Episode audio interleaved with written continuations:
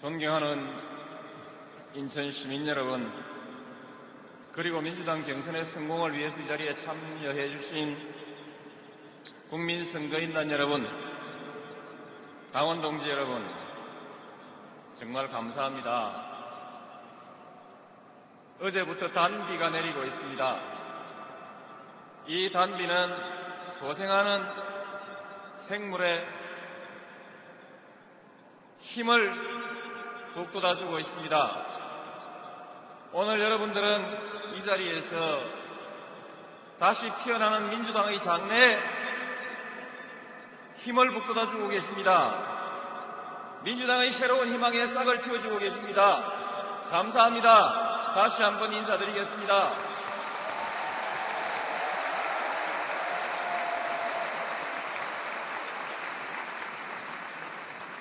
민주당을 사랑하는 당원 그리고 시민 여러분 지난 2년 동안 정말 얼마나 애를 태웠습니까? 여론조사만 하면 항상 우리는 2등, 3등이었고 이회창 씨가 항상 1등이었습니다. 이회창 대세론이 민주당을 괴롭혔습니다. 민주당은 패배감에 실망에 빠져서 기죽어 지났습니다. 그런데 이게 웬일입니까? 지금 우리 민주당이 앞서고 있지 않습니까? 우리 민주당의 후보가 한나라당의 어떤 후보와 맞서더라도 압도적으로 이긴다고 여론조사가 가르치고 있지 않습니까? 여러분 기쁘지 않습니까?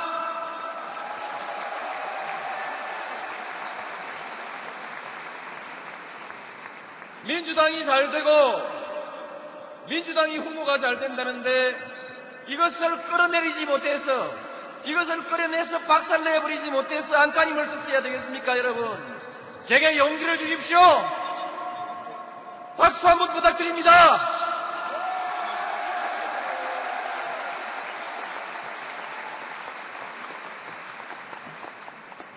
민주당은 반드시 다시 집권해야 합니다. 그래야 계획을 완수할 수 있습니다. 그래야 동서화합을 이룰 수 있습니다. 그래야 남북 대화를 성공시킬 수 있고 평화가 정착된 토대 위에서 남북한의 번영과 동북아시아의 번영을 이루어 나갈 수 있습니다. 이것을 우리 민주당이 해야 합니다.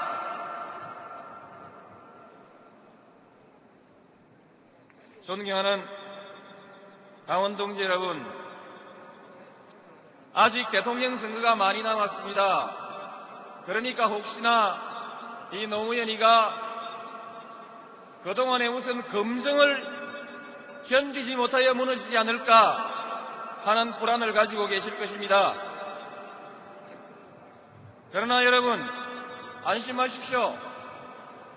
저는 그동안에 판사 변호사를 지냈고 국민의 정부의 장관도 지냈습니다.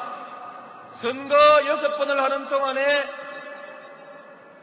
야당으로서 보안사 안기부의 검증을 다 받았고 지난 10년 동안 정치를 하면서 언론에 굽실거리지 않고 당당하게 맞서왔기 때문에 이 나라의 수구 언론으로부터도 철저한 검증을 받아왔습니다.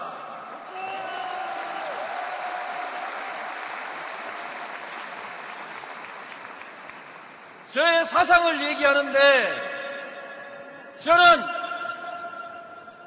사병으로서 군대에 입대해가지고 바로 북한과 마주보는 최전방 GP 초소 근무까지 했습니다.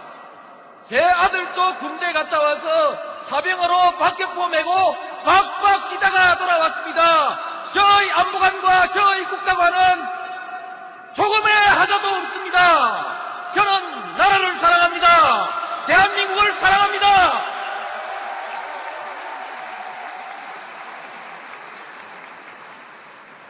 흑색 선전으로는 결코 이 노무현을 주저앉히지 못합니다. 저는 이끌어갈 비전을 가지고 있습니다. 전략도 가지고 있습니다. 그러나 몇몇 전문가가 몇몇 참모들이 적어주는 정책을 비전이라고 전략이라고 읽는 수준이 아니라 무엇보다도 진실과 지난 15년 동안 정치를 하면서 굳건하게 지켜온 소신과 용기, 어떤 유혹에도 흔들리지 않는 굳건한 지조가 있습니다.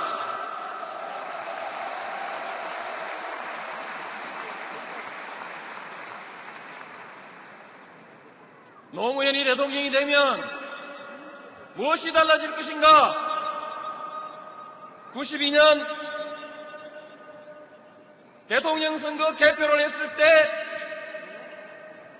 영남은 환호했지만 호남은 침묵했습니다. 97년 개표했을 때 호남은 환호했지만 또 영남은 시큰둥했습니다. 이래서 나라가 되겠습니까? 이래서 그동안 우리 정치가 어렵고 개혁이 제대로 되지 않은 것입니다.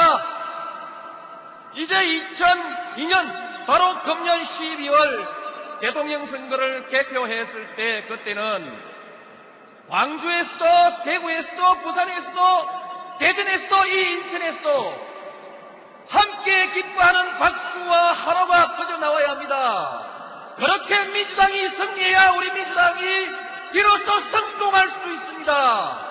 그래야 나라를 제대로 이끌어갈 수 있고 성공한 정부, 성공한 대통령이 될 수 있습니다, 여러분. 우리 그런 완벽한 성공을 한번 이루어 보십시다.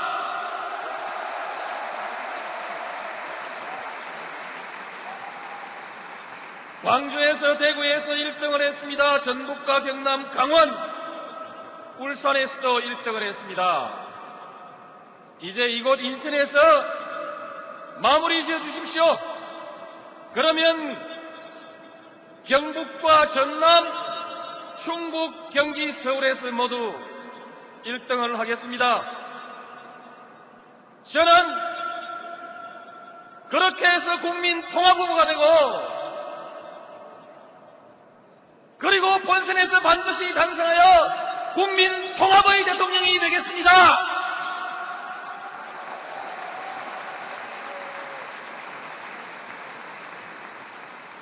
과연 노무현이 대통령이 되면 무엇을 잘할 수 있을까?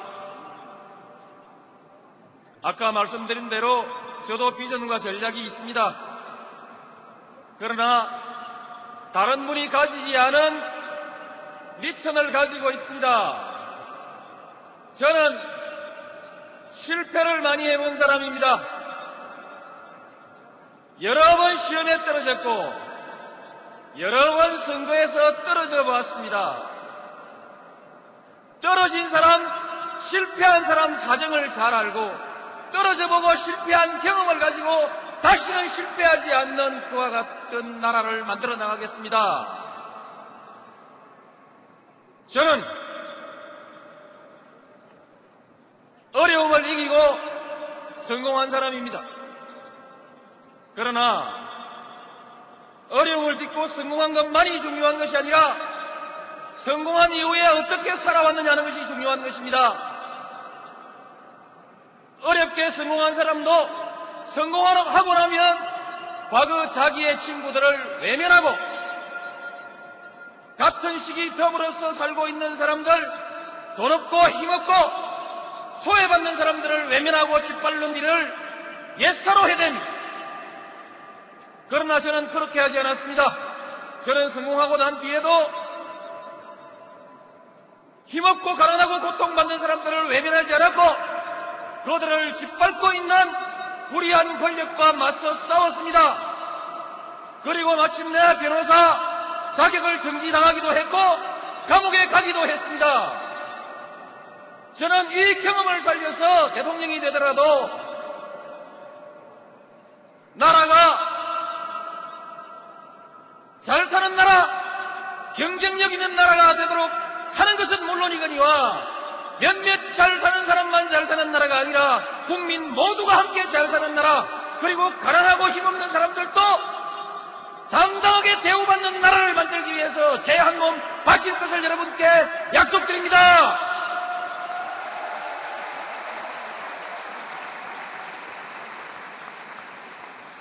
앞으로 경제가 잘 되기 위해서 노사화합이 잘 돼야 합니다.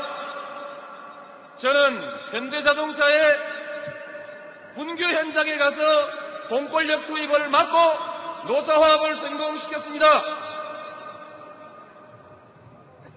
대우자동차 문제가 해결되지 않아서 인천 시민이 얼마나 걱정했습니까? 그때 우리 인천의 국회의원과 인천의 지구당 위원장님들이 얼마나 많은 노력을 해왔습니까? 그러나 문제가 풀리지 않을 때 중앙당에서 누가 나섰습니까?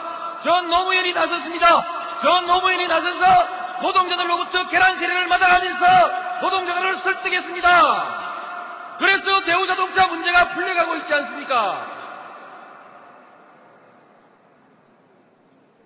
노사화합을 통해서 우리 경제를 확실하게 살려내겠습니다.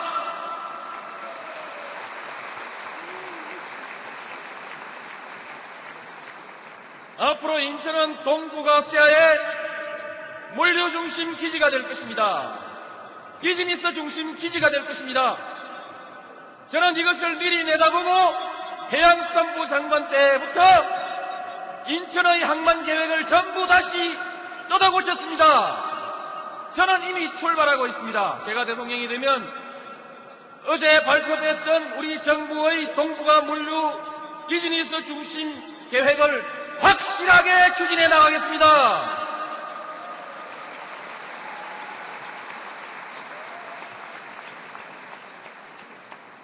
음모론, 색깔론, 그리고 근거 없는 모략, 이제 중단해 주십시오.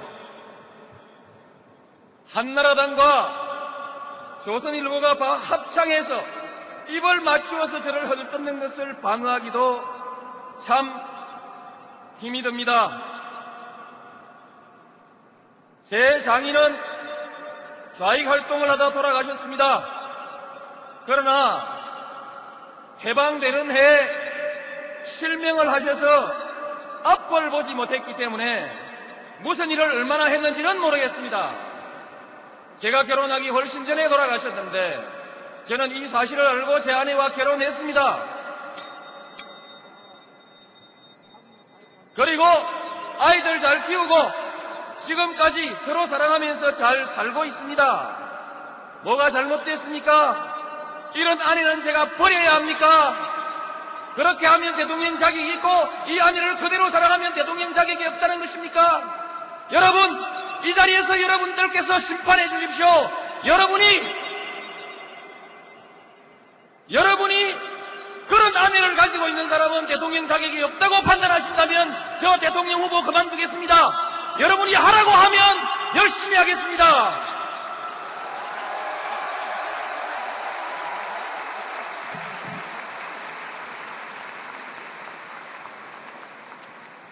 언론 국유화 과거에도 생각해본 일 없고 앞으로도 그럴 생각 없습니다. 어느 언론사를 대통령이 배가날 수 없습니다. 그런 생각 해본 일이 없습니다. 대통령이라도 할 수 있는 일이 있고 할 수 없는 일이 있습니다. 국유화, 폐간, 어떤 대통령도 할 수 없는 일인데 감히 제가 어떻게 그런 말을 한다는 것입니까? 이치에 닿지 않는 말을 가지고 사람을 이렇게 모략해서는 안 됩니다. 조선일보와 동아일보가 제게 언론사 소유 지분 제한의 그녀를 포기하라고 압력을 가해왔지만 저는 포기하지 않았습니다. 굽히지 않았습니다. 그래서 모략을 당하고 있는 것입니다. 저는 언론을 권력으로서 어떻게 흔들 생각도 없지만 그러나 언론에게 고개를 숙이고 비굴하게 굴복하는 정치인은 되지 않겠습니다. 끝까지 맞서 싸울 것입니다. 도와주십시오. 제게 힘을 주십시오. 동아일보와 조선일보는 민주당 경선에서 손을 떼십시오.